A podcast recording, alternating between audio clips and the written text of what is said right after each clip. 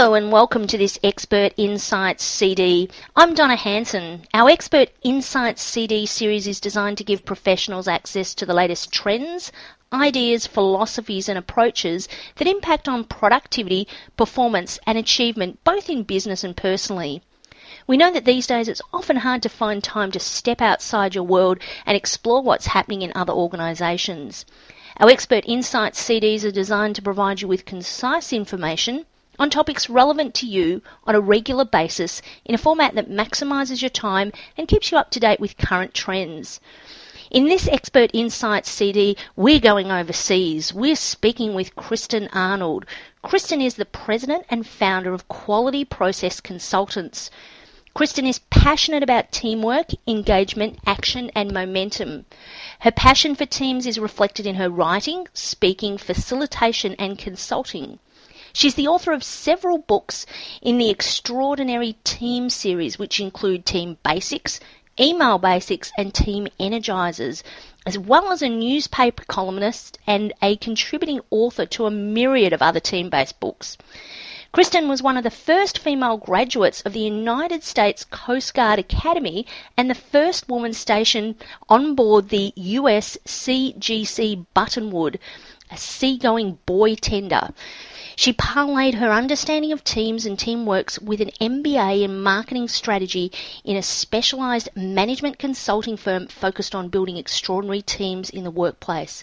And today we're going to be talking with Kristin on how to make your meetings more productive. And don't we all need that? Welcome, Kristin. Why, thank you so much, Donna. It's great to be here. Uh, why don't you tell us, first of all, how you came to be a professional meeting facilitator? Well, it was over a dozen years, well, two dozen years ago. Oh my gosh. um, and uh, the Coast Guard at that time started doing something called TQM, Total Quality Management. Mm-hmm. And uh, for the for those people who have been around a while, that uh, that was a pretty popular management trend uh, over 20 years ago. And and the Coast Guard really didn't know what a facilitator was, and so they read the job description and they said, "Kristin, that that's kind of like uh, you, your management style. So they sent me to gobs of training, but it was how to teach TQM principles and not how to facilitate a team. Mm-hmm. So I was assigned to my very first team and made every mistake known to mankind. It was horrible. Uh, the team leader I was assigned, Barbara Bailey, we took 26 one hour meetings to literally move the water cooler from one side of the office to the other. It was so horrible. and I said, you know, there's got to be a better way. So I read all four books that uh, that were on the subject at that time because this was a fairly new kind of practice. And um, I put together a little training program for my fellow coasties so they wouldn't have to go through the pain and agony that I went through. Mm-hmm. And then somebody on the outside said, Could you do that for us? And we'll even pay you for it. And I went, Woohoo!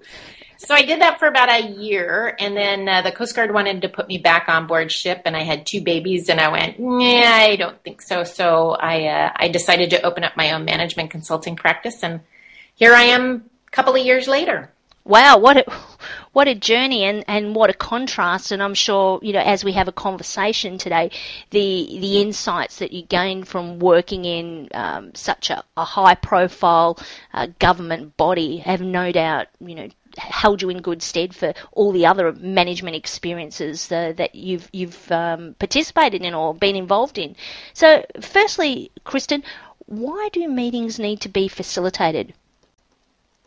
Well, I would not say that all meetings need to be professionally facilitated, but I do believe that all meetings should have somebody who's watching the process as well as the content about what you're talking about. So whether that's the team leader or you decide to have somebody who's specifically watching the process, making sure that you have an agenda in place, that you're following the agenda, you know, whether they're keeping time or not.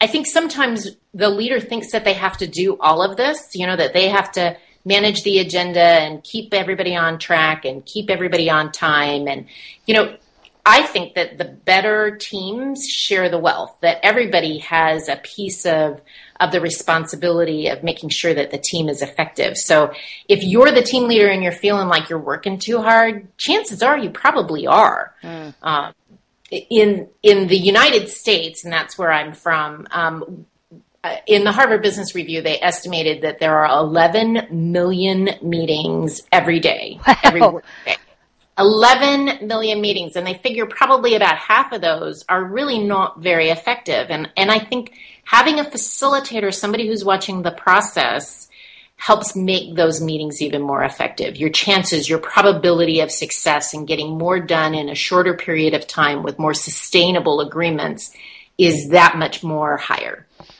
So I guess what you're saying there, it, it, as you said, it doesn't need to be an external or a professional facilitator, but understanding the importance of having somebody that keeps things on track and you know, I'm sure you, as I'm sure all of our listeners, have been to one of those meetings where you walk out and you look at the the people that were in the meeting with you and you go, "What just happened there? Nothing." You know, I feel like I've completely wasted out, wasted time. So, um, you know, that that can be the trap, can't it?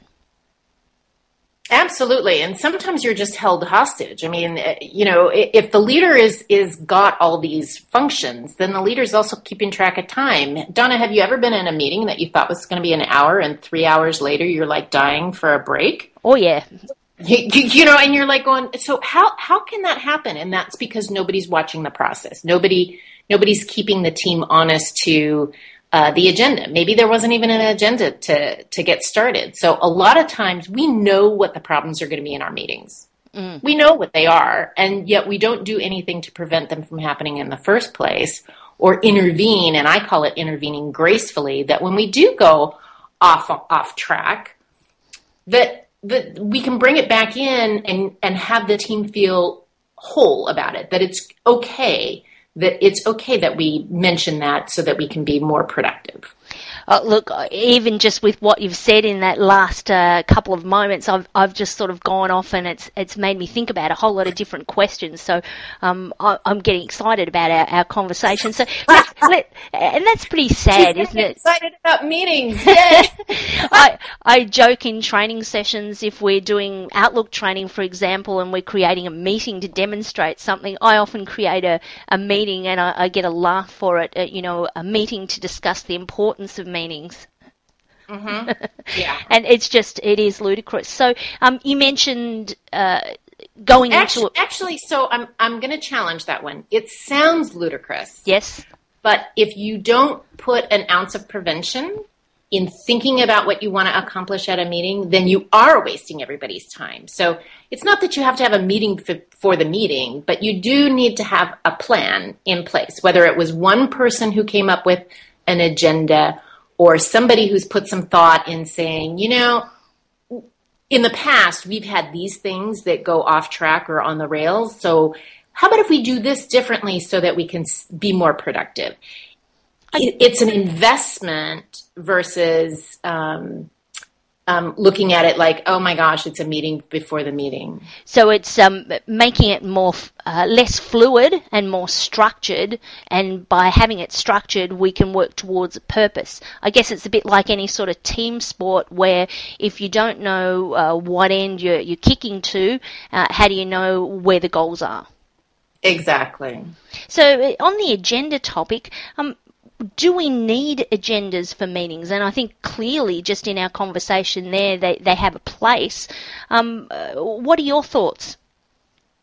Well, I think that there's a difference between a formal agenda and an informal agenda. Mm-hmm. And I think all meetings, all interactions, we do state what an informal agenda is. You know, we're we're going to be chatting for a certain amount of time. Our time here, our purpose is to help your listeners get some great ideas and techniques and tidbits that will help them have more effective meetings. I mean, we do this anecdotally, and for the more important meetings, as you ramp up, the rheostat gets more and more important, or more and more people are involved, then the discipline needs to be a little bit more formalized. And I'm not I'm not suggesting that you have agendas that, you know, count out every minute of the time. And I think that, that there's some need for flexibility in the agenda. But if you don't have something that's a roadmap, it's simply like if you're driving mm. um, from Melbourne and you want to get to Brisbane and you don't even have a map. Mm. You just start driving. It could be north, east, west, south. I mean, you don't you don't even know where you're going. So if you just start your meeting, then that's what I call a feeding frenzy. People just start talking and, and you're not going anywhere. I guess there's no point having a formal agenda if you just pop into somebody's office and you just start a brief conversation. But ultimately, you're still going in there with an informal agenda. This is the, the idea, the concept, or the issue that I want to discuss with this person. And, you know, you, you are mindful of the fact that, you know, you don't want to be stuck there for an hour talking about something. Right. But, you know, we do it anecdotally anyway. So I might knock on the door and say, Hey, Donna, have you got five minutes? I just wanted to chat with you about that email that we've been sending back and forth. Mm. And and that is an issue as well. You know, often, uh, you know, we're hiding behind emails, but that's another a total uh, another story, isn't it? Yeah, but you know, we we anecdotally set agendas, and and when we don't set agendas, then people go, well, what's the purpose? Are they just going to come in and sit down and Donna, is this an informal chat? Are we just getting to know each other? Or you know so then then people start wondering well why are you walking into the I, so i think agendas just help put everybody's expectations on a on an even keel Yep, and uh, provide some framework as to where we're going rather than uh, just letting it, it flow. It's still, like you said, allowing that flexibility to move into somewhere uh, as as things arise. Yes. So, with that being said, is there any sort of definitive time, or do you have ideas around, uh, you know, how long a meeting should be? I, I, know that that's probably how long is a piece of string, but what are your thoughts? um, so I hate I hate giving this answer of it depends, but it does depend, I'm sure. It does. I mean, if all I want to do is get clarity around the email that we're sending back and forth, that might be five minutes. But if we're trying to um, plan or coordinate a meeting or uh, an event, um, a conference or something. Maybe that might be an hour or two, or maybe we're trying to do some strategic planning. That might be a day or two, or um, usually most meetings are part of a bigger system. Mm-hmm. So a meeting is um, part of the domino in order to achieve the eventual outcome. And I think it's really helpful for people to know where that meeting fits um, you know, we're brainstorming here, or we're trying to evaluate these ideas, or we're trying to come to a decision, or we're trying to put together an action plan. Uh, those are very, very different functions, and they use different parts of your brain, and they probably require different people in the room. So, um, I, I think the the challenge for any leader is to figure out what's achievable in the amount of time that you've identified, because Parkinson's law rules the amount of time expands to the amount of time allotted. Mm-hmm. So if you give it an hour, it's going to take an hour. If you give it five minutes, it's going to take five minutes. Um, you know, so you have to balance the time needed, quality, people's commitment, fingerprints all over. You know, because you can simply tell people in five minutes, but if you want their commitment, they want to be part of that discussion. They want to be part of the decision. So that's why it might take a little bit longer. So it it's really a balance. I think you raised two really good points there. The the first is um, understanding as a, a, meeting organizer or as a participant what the fit for the meeting is. So where does it fit in the business? Where does it fit in whatever it is the team or the organization is working on? And actually thinking about that because I think these days we're just so busy with everything. We're overwhelmed with, you know, emails, with commitments, with expectations, our own and other people's, that sometimes we don't stop to think about what is the purpose? For what purpose are we meeting? And, and what is the outcomes that we want to achieve? And even just being mindful of that and, and going in creating some expectation around it. And much like as you and I would see when we facilitate a training session, you go in and you set up the expectations of the, the session. You know, this is this is how the session's going to work. This is what we, it's going to look like, and this is the interactivity. These are the breaks. They're just sort of standard, I guess, courtesy things to be respectful of everybody's time. Mm-hmm. Absolutely. And, and if you don't really walk in with a purpose and what your desired outcome is, I, I, I think that you're doing your teams a disservice. Like that's where, that's the starting point. Um, because if you don't have agreement on that, then you are inherently going to have conflict because people aren't going to have a common ground, or maybe they're going to have different positions and they'll argue around positions versus trying to accomplish the objective. Um, so I, I think you're setting yourself up for for a little disappointment if you don't start with what's the purpose and what's the desired outcome.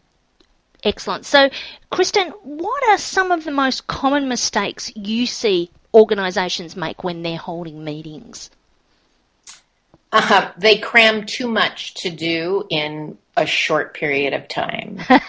so you might you might have an information sharing meeting, you might have a problem solving meeting, you might have an action planning meeting, you might have a coordinating meeting, a socializing meeting, and you decide that you want to do all of that at once. And you invite everybody who needs to be connected to that. And so there are too many people in the room too many things to do, not enough time, and it's just poorly poorly planned and poorly executed.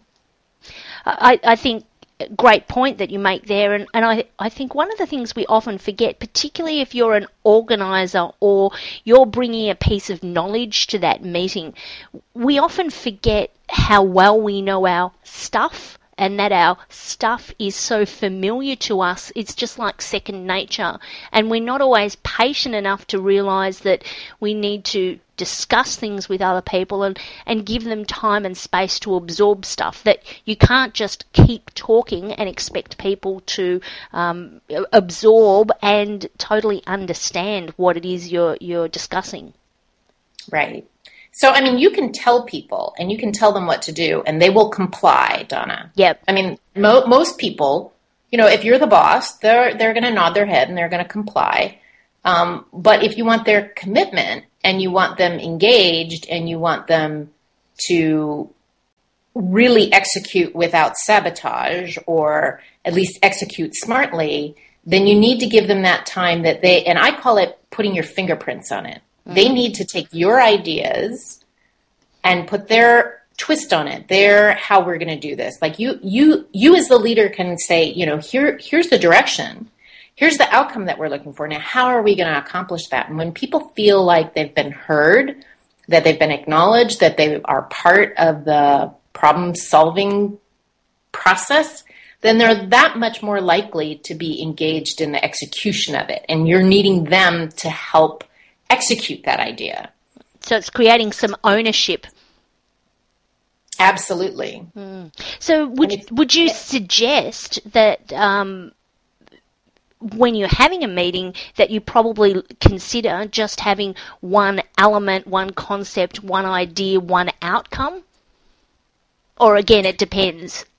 it depends. Uh, you know, it depends on the the the the focus and the importance of the thing. It might be, you know, if you've got a staff meeting, it might be there are five things that you need to discuss. Yes. Uh, but if your if your staff is really, uh, you know, churning on a specific issue in the office, then maybe that's the entire agenda.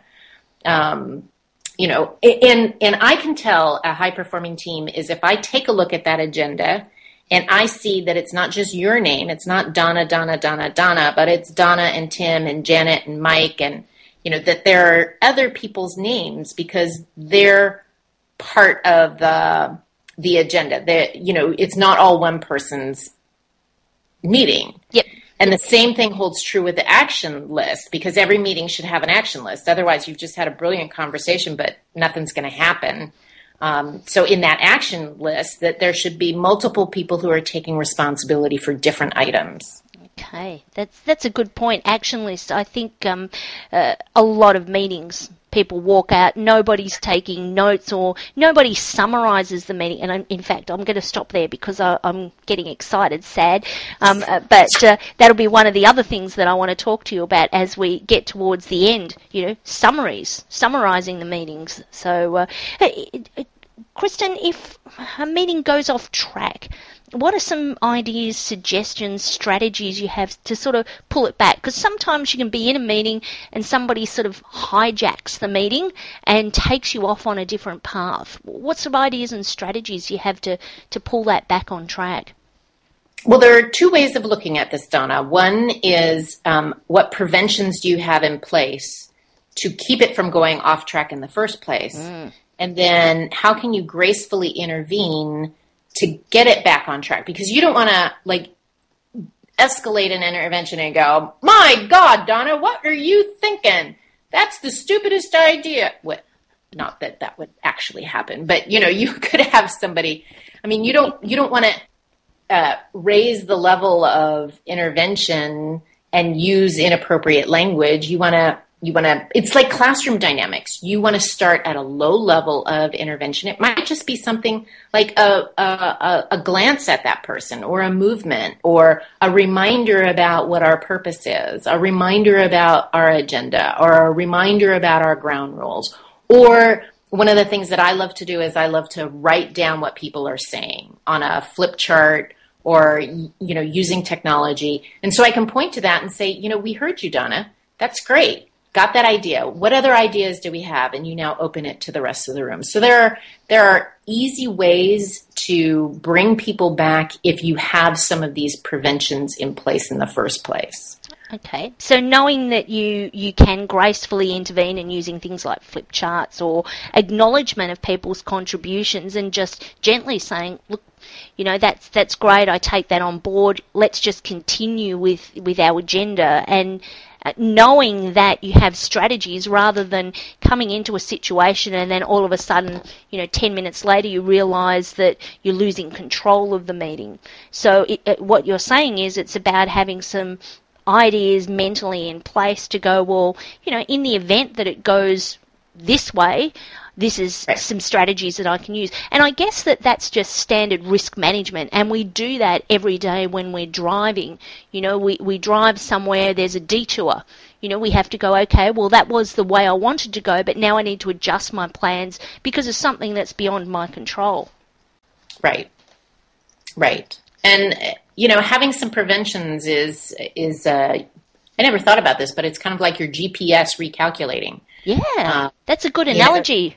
Yeah, and if you don't have those preventions in place, like let's just take for example somebody who hijacks a meeting. Mm-hmm. If you know that this person always does that, then you know you need to put some preventions in place, um, such as uh, you know as a ground rule. How about if one person talk at a time, or um, uh, uh, let's all participate, no one dominate. Um, if you have an agenda in place, if you have um, if you're able to uh, set a process in place that we're going to be brainstorming around the room, um, you know those kinds of things. If you know if you know that that's the kind of person that you're going to be facing, then it, it, chances are you're not going to run into it. I mean, I think I think eighty percent of the issues that we have in meetings can be prevented from even happening.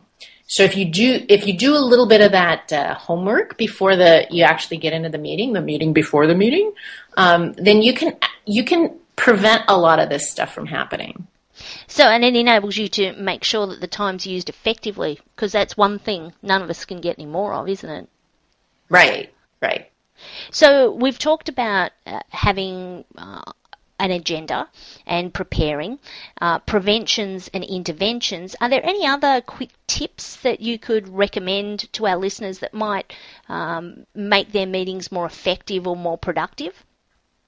Well, we talked a little bit about um, having a team map, and I highly recommend doing that about how your meeting fits with the larger meeting because somebody will want to bring up something and it's like now's not the time we're in problem definition not in solution space yet so why don't we figure out what the problem is first and then let's look at our solutions that's that's an example um, I, I I, uh, I, really like what Roger Schwarz, who's a very, very uh, well-known facilitator. He wrote probably the Bible of facilitation. It's called the Skilled Facilitator, and um, he suggests that in your agenda that you take the topic and I call it twisting the topic, that you twist the topic into an agenda, into a question. So rather than a topic item being like a garage space, mm-hmm. what is it that you're trying to do with the garage space? You know, we need to figure out how to make more parking available to our employees. Mm-hmm. So identify ways to make parking more available for our employees. Oh, well, that's different than garage space. Absolutely. So if I got if I got an agenda and it said garage space, I would be like going, oh, okay. Well, what do I do in preparation for that? I don't know. Yeah, but having having a question gets you thinking about well, what can we do, and you come in in solution mode rather than um, being reactive when it's elaborated on.